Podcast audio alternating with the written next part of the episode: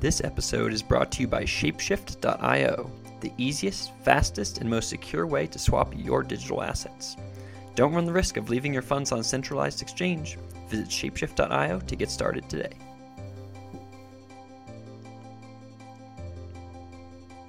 Hello, everyone. Today's interview is with Brayton Williams from Boost VC, which is a blockchain specific accelerator. And we talk about three things that I find interesting. The first is we go deep on some of these new things that uh, change kind of the blockchain space from an investing perspective, um, both the blockchain enabled kind of financial incentives that diminish the defensibility of network effects. Um, we talk about VC 3.0, which is where you can kind of leverage crowd, leverage the crowd and put like these new funds on top of these protocols right when they're beginning, not later in the um, platform lifecycle. And then finally, we talk about how hedge funds, um, you know, interact within the space, and then how all those three things kind of um, work with Boost VC. So we talk about that. And the other key thing here is when we talk about those things, Brayton just really emphasizes trust. Um, and, and he's emphasizing trust both from like a blockchain company perspective, where it's like, hey, you got to build a great brand, you got to build trust. That's how you monetize. And he talks about it from a Boost VC perspective, where he says, hey, what value do we provide to people? we have a you know a lot of network in the space. We have a lot of um, we've been in here for a long time, so we like know and kind of have that more perspective there. And so in both ways, it's kind of that's what's still being monetized here is trust. And I think that I talk about trust in probably a third of my podcasts, but I think of it similar to power, where it's like you should talk about trust as much as you can, you should talk about power as much as you can, because those are the two key words that um, define our society. Um, so, and then the third thing that we talk about is this concept of what I like to call like the liquid person. You could also call like the freelancer or the teal person. And that is, um, you know, Brayton and I talked about it from perspective of these new blockchain founders who are kind of jumping around between projects. Um, this is not necessarily a good or bad thing, it's just different. Um, but someone like Vinny Lingham from Civic, um, who's now a GP at uh, Multicoin Capital, or Joey Krug from Augur, um, who's now a, um, a partner at uh, Pantera. And so, those kinds of things didn't really exist in the past where people were actively at the beginning of their company life cycles, then also being both at the company level and the fund level. But I think it's really just part of this new kind of teal mindset. Um, and what I mean by that is where, where you as a person, you you're not centralized. You don't work at IBM for 40 years or whatever. And you might not even work at um, this company for five and the next company for five and the next company for five these days, instead, you might just divide your time kind of like in a Google way 80% towards this, 20% towards that, or maybe 33, 33, 33. So we're starting to see more of this kind of like liquid person um, come up. And just as a note for everybody that does that, make sure that you're clear with your commitments if you're a liquid person, because that's what the people need to know. Um, so, yeah, I hope you enjoy this episode with Brayton. And as a note, if you're interested in joining the next Boost VC tribe, the next Boost VC class, you can apply by December 30th. And finally, before I begin, here are two quick things that I'm um, leading that you might be interested in. First is I'm leading, co-leading the ETH Denver Hackathon, which is the next in the series of ETH Global Hackathons. Uh, you know, we're really working with the ETH Waterloo team. We expect 500 hackers, awesome speakers um, like Joe Lubin, William O'Geier, Linda Xie, uh, we have these awesome workshops, both on the coding side, things like cryptoeconomic primitives, bonding and staking, etc., and then also some great non-coding workshops, which are emphasizing as well things like governance, complex system dynamics. Um, so, if you're interested, it's February 16th through 18th, and you can go and learn more at ethdenver.com. And then the second thing that I'm doing that you might be interested in is what's called the Ethereum Commons Co-op, uh, and this is a new project that I'm starting that essentially allows for more cross project co evolution and kind of facilitates that, and then also tells the story about um, this new future that we want to live in that internalizes externalities. Uh, so if you want to learn more about that, you can go to my Twitter. Hello, listener friend. My name is Rhys Lindmark, and you're listening to another episode of Creating a Humanist Blockchain Future. And in this podcast, we take a systems thinking approach to doing good in the world, and we have a couple different series that focus on different system scopes. And today, we're focusing on Series A, macro systems. And this is looking at kind of humanity level systems like venture capital and philosophical macro trends, where we ask the question, where are we as humanity headed? Um, and today, I'm very happy to introduce Brayton Williams to the show. Brayton is a founder and partner at Boost VC, a leading accelerator in the blockchain space, and they've invested in companies like Coinbase, Polychain Capital, Etherscan, and MyEtherWallet. Brayton, thanks for being on the show and welcome. Thank you for having me. So, kind of just at a high level here, do you want to give us an intro to Boost VC um, and your unique focus areas? Yeah. So, as you said, Boost VC is an accelerator, and what that means in layman's terms is we invest typically at pre-seed. Um, and accelerator is kind of the way we do it. We do batches of investments. So we do about 20 investments twice a year. Um, we actually house all of our companies here in San Mateo. We have uh, San Mateo being in California. We have 24 rooms, so it's a very much uh, live and work nonstop environment. Uh, we've invested in to date um, 10 different accelerator batches. We call them tribes. We that composes about 200 companies, um, and we've brought companies from all over the world. So we've covered about 35 different countries, um, which gives us a kind of a unique opportunity to see what's out there and kind of also expand our reach and finding deal flow because we have so many founders throughout the world. Uh, and then sectors we focus on, we are not fully on cryptocurrency and blockchain, although that is definitely one of our major pillars. Uh, if that was our first pillar, second pillar would be like VR, AR, uh, and maybe third category generally would be kind of what we mentioned, uh, sci-fi. So within that, we have space, robotics, exoskeletons, AI, uh, anything that seems really weird and hopefully very futuristic, but not too far in the future. nice, exactly. Just the right amount of futuristic. I mean, there is this convergence feeling of sci-fi where it's like, oh man, do, do you watch Black Mirror? By the way. Yes, terrifying. terrifying, and probably good for your job. You know. yeah, uh, someone made a so Phil Libin, co-founder of uh, uh, Evernote, mm-hmm. said when he looks at investments in the sci-fi realm, he thinks there's two ways kind of we can go in the world. It's either Mad Max or Star Trek, mm. and he's like, I just make sure it's always pointing towards Star Trek. Yep, yep, nice. I like that. Um, cool. So that's a good intro to Boost VC, and today we'll mostly be talking about the kind of blockchain cryptocurrency side. And the first question that Brayton and I want to talk about was kind of part of the macro change within this landscape, or rather the kind of unique investing situation within blockchain around um, the blockchain mindset, which is, hey, you know, like we don't necessarily want to create monopolies here. We're trying to create protocols. We're trying to, you know, create these utilities. Um, and and kind of the classic mindset within venture capital has been black swan, 100x returns. You know, create monopolies. You know, aggregation theory, things like that. Um, so, Brayton, how do you kind of think about uh, both from the company level and from like Boost VC level, and then also from like your LP level? How are you guys thinking about creating monopolies and getting these 100x returns in the blockchain space? Yeah, so I think one of the in definitely in the Ethereum world, everyone is much more so um, cooperative and willing to help, and it's like definitely the traditional startup culture of you know the Black Swan event and the what they used to call the Thunder Lizard, which is Godzilla, and you want to invest in the Thunder Lizard, which kills everything else. Uh, the Ethereum space isn't necessarily like that. I would say Bitcoin is de- definitely a little different in the terms of it is very much trying to be the winner take all. Um, and I think within cryptocurrency, although it has this nice um, everyone treating each other well and it's going to like democratize finance and everyone's going to be well off. I do very much like meeting the people in the space. It's still very much like uh, everyone's trying to win. Um, of course, you have the people who are definitely in this for the right reasons, but the majority of people are trying to win. And within that, I think you can still make investment into certain cryptocurrencies that, uh, for like Bitcoin, for example, if it wins just being decentralized money, like that's a very big opportunity. I don't necessarily think there needs to be five different decentralized money chains. I think it could very much still be a winner take all. Um, and I don't know if you think there might be like that doesn't make any sense. Um, well, yeah, I think that the, I, I, mean, that is, I mean, and like Naval says, hey, Naval Ravikant says, hey, the biggest, uh, you know, one of the biggest winners here from a power law perspective is going to be a trillion dollar protocol. Um, mm-hmm. So that mindset of the winner take all definitely exists. Um, I feel like the, you know, one thing that might happen though is like, you know, traditionally you'll have companies, or maybe a good example of this is someone like yours who went through um, your guys' batch. Is that correct?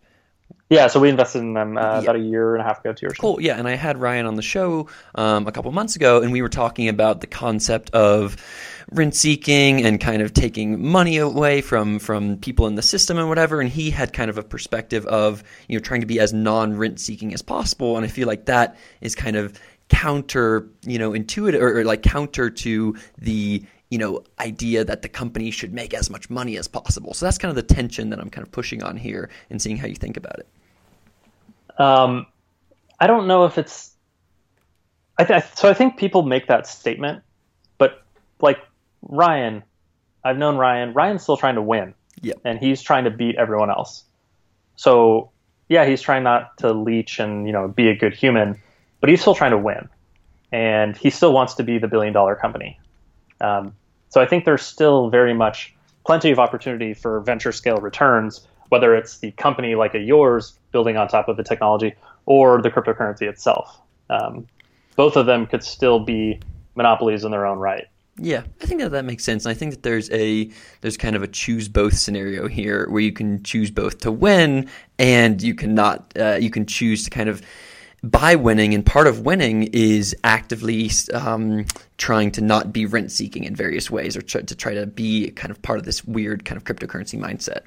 Um, I guess so, kind of moving away from the the mindset side of things and and kind of pushing into the actual like financial incentive structures and defensibility here. Um, so like the within blockchain, uh, blockchain allows you with um, you know new blockchain based incentive structures and being able to give protocol or being able to give tokens to the holders at the beginning, you can essentially diminish network effects because before, when you're like, hey, do you want to be the 10th user of Facebook, you didn't get any financial upside for being the 10th user of Facebook. But in these new kind of blockchain networks, when you can kind of give tokens to the early adopters, they can be financially incentivized to grow the network. And so you can kind of beat down some of the old network effects here um, with these new financial incentives. Is that like you know, and thinking about defensibility here, and it's like network effects. How do you think about defensibility in the blockchain space? Yeah, I think we've definitely never seen network effects like what the blockchain has implemented. You know, once there's value to every one of Twitter's users, for example, uh, everyone is incentivized to stay. Obviously, yeah. right now, if there's a better Twitter, you know, it's still very hard to leave because there's so many people using Twitter. But if I get paid like value like that, where I can actually pay my rent or buy food, that's a something we've never seen before. Um, well, I guess to some extent we've seen it in kind of startup equity. So you join a startup and you actually own a piece of something, although there's problems with that being illiquid and um, you know I can't pay my rent with my non-liquid Coinbase stock, for mm-hmm, example. Mm-hmm. And it's also primarily for employees, not for early adopters. Correct. Um, that being said, I think there is uh, another side of this that is problematic that users and people working on the protocol are incentivized in somewhat the same same way, but just different levels of ownership. Um, and I think you run into problems when if you have liquidity right from the beginning and you are supposed to be the one who's maintaining this network, you could sell off and jump to the next project. And I think we're seeing Mean, it's a kind of a off topic from what you were mentioning, but I think one of the problems we see in the space is everyone's jumping from thing to thing, mm-hmm. trying to capitalize on tokens from each different project. Um, so right now there's just an abundance of tokens. So these users, like the incentivization for the user, we're not really seeing a user incentivized to use a product. We're seeing people just going out there with their basket, trying to collect as many tokens from each competing project out there. Yeah, that makes sense. And I think it's uh, because, like you say, because you can get at because if you're at the very beginning of a network, you can therefore get some financial upside from it. Then why not kind of hack the system and just join a bunch of different projects to do that? Um, it kind of reminds me of what uh, Joe Urgo from District0x was saying. And, and District0x is a um, a, a, company that went through um, Boost VC, and he was saying a key thing here is even as we think about the crowd and the kind of community here, that you the, the key part of the core team is to provide that consistency and that's ability to say hey we're going to be here for four years whether no matter what happens kind of so i think that that's kind of a powerful thing that blockchain uh, founders can do in this space so it is and i would say you have to take someone at basically their word right now. And there's very little protections in place. You know, in startup investing, mm. when you invest, there's typically a four year vesting schedule. Right now, we're seeing very limited uh, vesting schedules in these founders starting blockchain companies. And it's very easy for someone to raise a bunch of money, sell, and leave. Yeah. Um, so you definitely have to be careful who you're investing in. And there's a lot of trust involved with making these investments. Yeah, yeah. So that makes sense. We kind of talked about that side of um, one of that those emergent properties of given these new blockchain based financial incentives, what can you do over there? I want to push back though and, and go back to this defensibility piece here um, and to check to see how you guys are thinking about defensibility in the blockchain landscape given the diminished network effects. So, like, how do you think about defensibility? How should your companies be thinking about defensibility when um, it's harder to defend, given that other projects in their space could financially incentivize other early adopters? Yeah, this has been kind of a obviously again. There's the token piece, and then there's the equity investment piece that we talked about earlier. Mm-hmm. Um, the equity investment piece building on top of these protocols or you know the coinbase for example or exchanges in general uh, there's no real loyalty to an exchange uh, same with wallets there's not a ton of loyalty hmm. so you really have to build just the best product and i think right now the defensibility for a lot of companies like that is just trust yep. and again i've come back to trust a lot because I think it's one of the most important things in this space. You know, people use Ledger because they trust it. People use Coinbase because they trust it. Um, Etherscan because the data is correct and they trust it. And I think right now, building like that's kind of the moat that I see is you continuously build that trust. Obviously, it's very easy to lose trust, but the every day that you continue to prove trust um, strengthens your moat. Yeah, I love that. I think that the and that gets into this piece by Alex Alex Danco from Social Capital around kind of this macro trend where trust itself is being abstracted um, and kind of becoming more abundant, but it's not there yet. So if you are a company that's a, that the scarce resource, as you say, there is trust still these days, and because it's still scarce, then companies like Coinbase or Etherscan or whatever can essentially monetize that um, that trust barrier in order to to get returns and what have you. So I think trust is a good thing to hit on every single time. Mm-hmm. Yeah, I mean, even I would say, you know, we're promised the future of something where we don't need to trust these protocols, but at the fundamental level right now, we still have to trust them. Like there are things that can go wrong. There are people who could be bad actors and take down some of these systems. Uh, there is trust still, yes. although a lot of people don't like. They everyone's just saying, you know, you don't need to trust anyone, and it's all trustless. Like it's not entirely true. Yep, yep, I agree. This episode is brought to you by Shapeshift.io, the world's leading trustless digital asset exchange. Quickly swap between dozens of cryptocurrencies, including Bitcoin, Ether, Dash, Bitcoin Cash, Augur, Golem, and many more. And this is not your typical crypto exchange. You don't need to create an account or share your personal information, and your funds are never stored on Shapeshift. This means that your hard earned digital wealth is never up for grabs by hackers or other malicious actors. To get started, visit shapeshift.io, choose the tokens you'd like to swap, input your receiving address, and send your funds. It's that easy.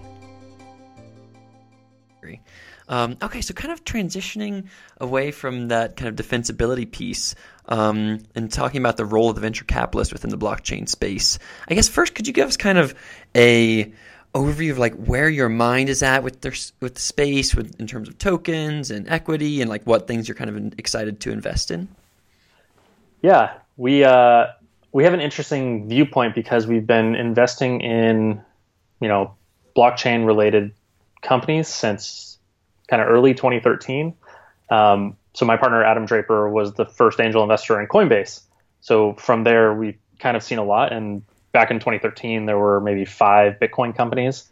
Um, cryptocurrency wasn't really a word. And so we started, really, when we started Boost VC, we wanted to focus on one technology, and we actually chose Bitcoin as our first core technology to focus on. And that was because developers loved it, and there were probably, again, five companies in the space. And our first thought was let's just double the amount of Bitcoin companies because mm-hmm. no one's funding them, and we think it's cool. Let's get more off the ground. So that's how it started.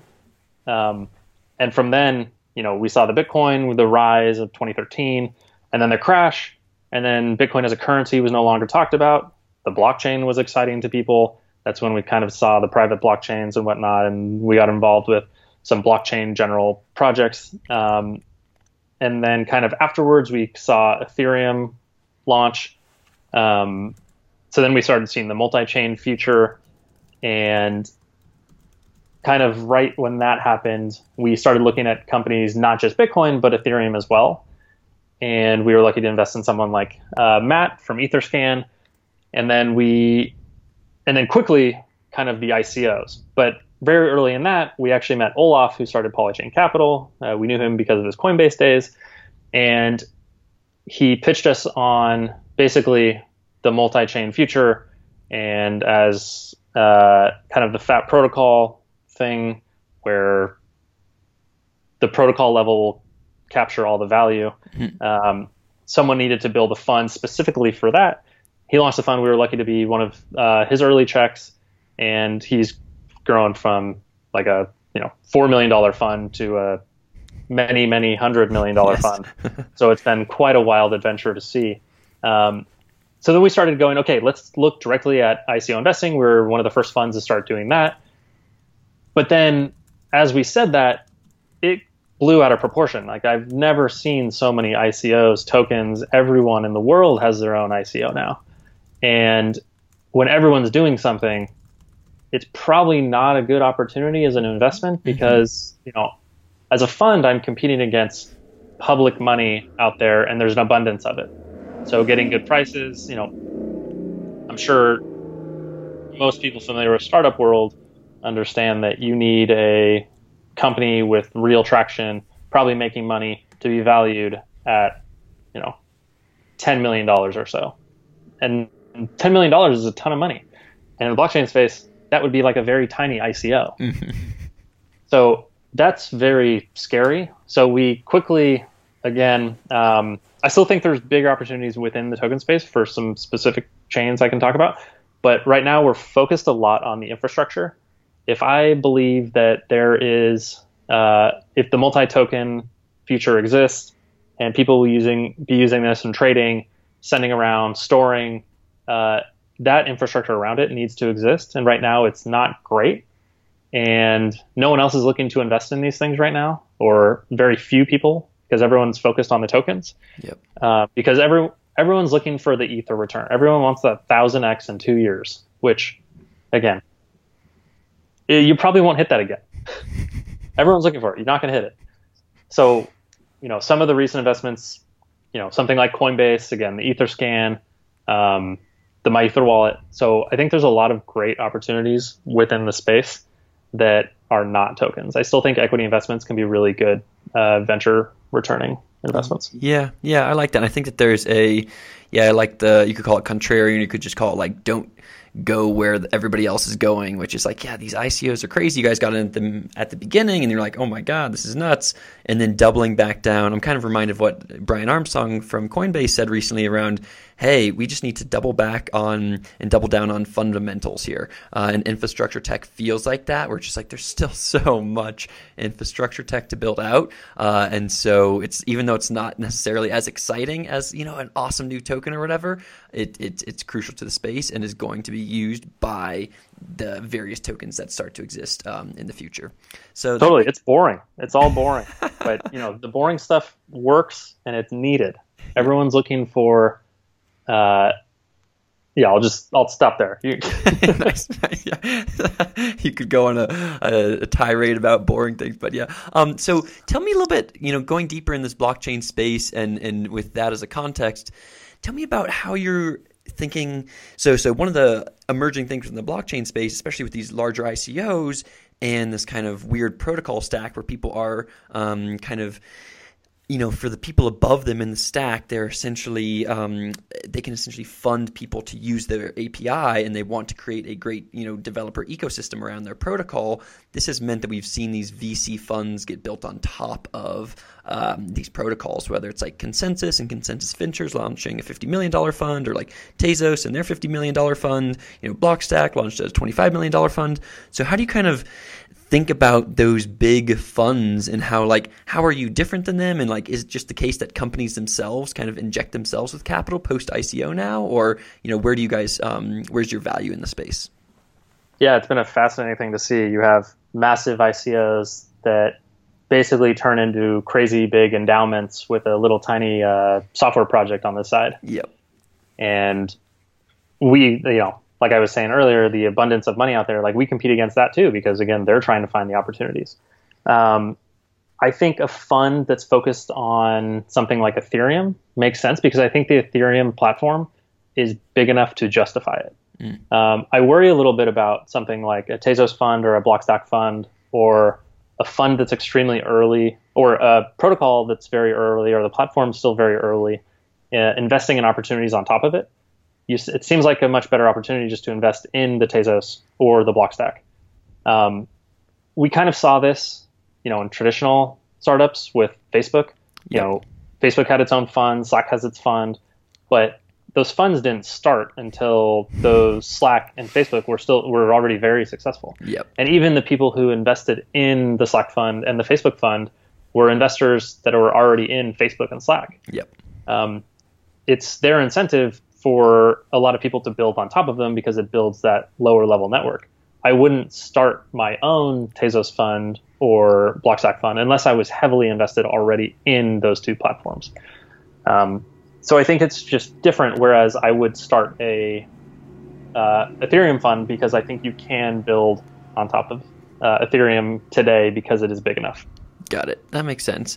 And so, kind of going deeper on, you know, the value. I, I, so let's kind of, you know, talk about, you know, actually let's stay with the space generally right now and talk about the, you know, we talked about ConsenSys and their um, fifty million dollar fund with ConsenSys Ventures, and they have their this ConsenSys hub and spoke model where they have the ConsenSys hub, um, which has kind of equity in all of the spokes, which are these like little mini startups, um, and then all the spokes also have equity in the hub itself. And so it's kind of like a weird-ish new kind of accelerator model. Um, how do you think about that compared to Boost VC in the blockchain space?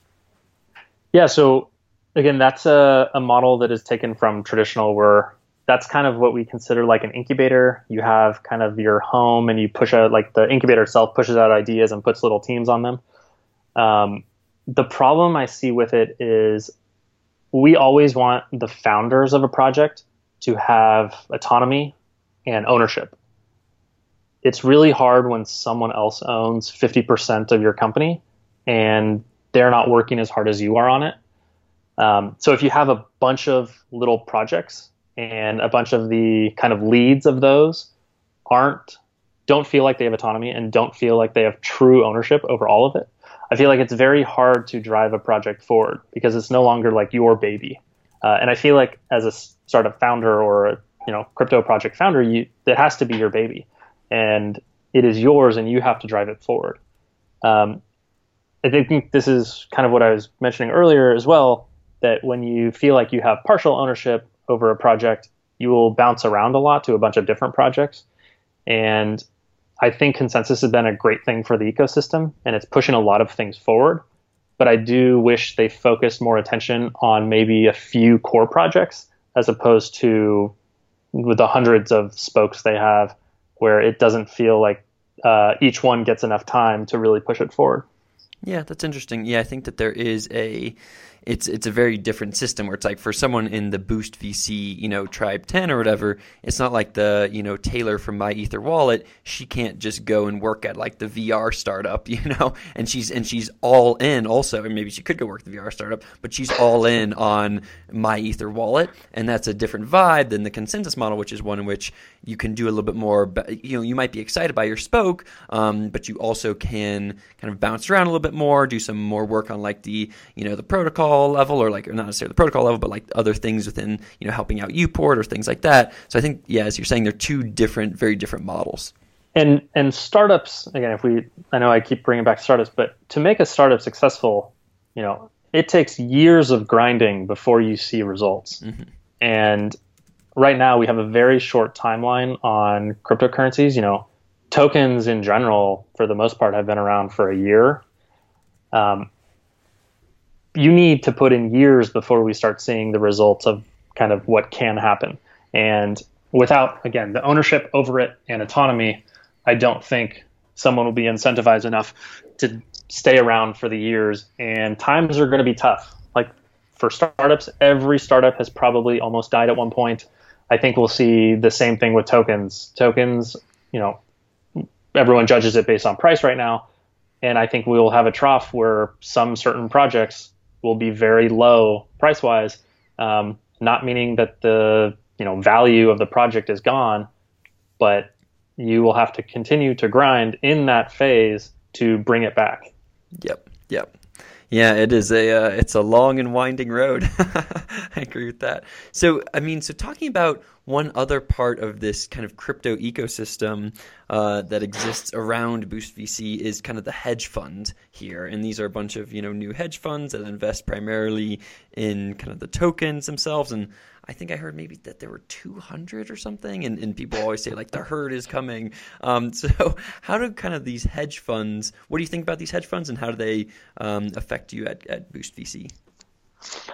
Yeah, so I think there are really great people in the space running hedge funds, uh, crypto specific hedge funds. You know, I'm a huge believer in Olaf and the Polychain team.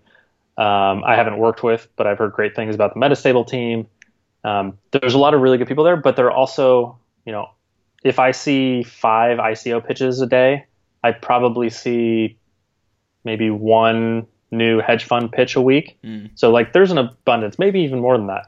Um, and the pitches are all the same. Uh, Ryan Selkis, I don't know if you've yep. talked to him, but he wrote a great piece on kind of the hedge funds, which kind of slapped, slapped a few people in the face, but I'm for the most part totally agree with it.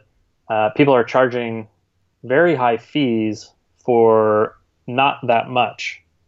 Um, so I would be very skeptical investing in a lot of hedge funds. Um, and I would say crypto hedge funds is kind of all encompassing, but there are many pieces inside of that. You have the kind of more venture hedge fund, which I would think of as the pre ICOs or ICOs, which more of what the Polychain uh, model is. You have kind of the what I would maybe consider like a growth fund, um, and that would be more of the maybe the uh, larger market cap mm-hmm. cryptocurrencies as you're going through, uh, and then you just have like basic index funds, which just following the market, and each one of those should dictate different fees. You know, you shouldn't be charged two percent management fee and twenty percent carry for a investment just holding Bitcoin and Ether. yeah. Um, but people right now are willing to pay these fees because some of again the core infrastructure is not there. Like it's still very, very scary to hold cryptocurrency. Mm-hmm. And most people don't want to do it. And most people will pay a fee to do that just to make sure they have some type of exposure to it. So I think it's a short term great opportunity for people starting hedge funds. Long term, I will, I'm very skeptical on how they survive, at least on current fee structures alone. Yeah, yeah. So that makes sense, and I think yeah, it's funny when you say you got a five to one ratio there, or five ICOs per day, one hedge fund per day, breakfast, lunch, dinner, sleep. You know, like rinse and repeat. Um, so thinking about, we've kind of covered all the other parts of this space where you have the ICO, or sorry, you have the the, the venture capital funds that are being built on top of um, protocols, and then you have the kind of explosion of ICOs and the you know ability for people to crowdfund in a new and different way, and then you also have the kind of you know the ConsenSys kind of hub and spoke model here, and then you also have like the hedge funds um, and crypto funds in the space. And given all those things, how do you guys as Boost VC, um, how do you find your niche? What's your unique value proposition? What's your positioning within the space? I would say um, so. That's a very good question. We're asked that all the time, and every day more people are joining the blockchain space. You know, if there was a chart to kind of graph how many people have added blockchain onto their LinkedIn profiles, mm-hmm. would probably be absurd. and everyone's trying to take a piece of this market. Um, and I would say we try to continuously continuously be just rational investors and strong proponents for our founders that we work with. Um, again, we have the we have the kind of goodness that we've been in the space for four and a half, five years, and we built really good relationships with our founders. Um, the best deal flow we get is through our founders. So we kind of think of the Boost VC program and our investment uh, like a product. So we're serving a product to our founders, and you know most products have NPS scores, and uh, which would be a Net Promoter Score. So how likely are they to tell someone else and recommend us to their friend yeah. or another person? Uh, so we think about it a lot like that. Like if we deliver a good product, people will continuously send us good deals. Um, and you know, within that, obviously, we have to like the good product has to be something.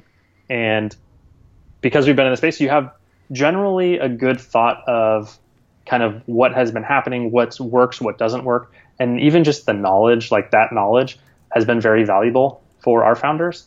Um, there was someone brought up something great to me the other day, which was the a lot of the new people in the space are maybe a year in the space. Uh, when they look at the blockchain ecosystem and they see different projects, there's no depth perception. And being in the space, you have really good depth perception, so you can tell really quickly and prevent a lot of errors or prevent talking to the wrong people very quickly. Um, so that alone has been very helpful. Um, I think for the most part, like it doesn't sound that exciting, but just being in someone's corner and rooting for them and mm-hmm. being there to help them, uh, you know, starting a company is extremely difficult. And I know right now it seems like starting an ICO, there's nothing but greatness. Um, but you know, before this year, there, there people were in really tough spots. No one was investing in cryptocurrency. No one was investing in Bitcoin companies. Um, so just being there, and you know, we didn't waver. We stayed in the space and stood by people, and that alone, um, you know, again, it kind of comes back to the trust aspect that is somewhat of our network effect. People trust us, and then other people trust us. They tell someone else, and they trust us, and it just continues to build on itself. So we've been very fortunate in that. We've invested in 75 kind of blockchain, Bitcoin, cryptocurrency, either uh, tokens or companies.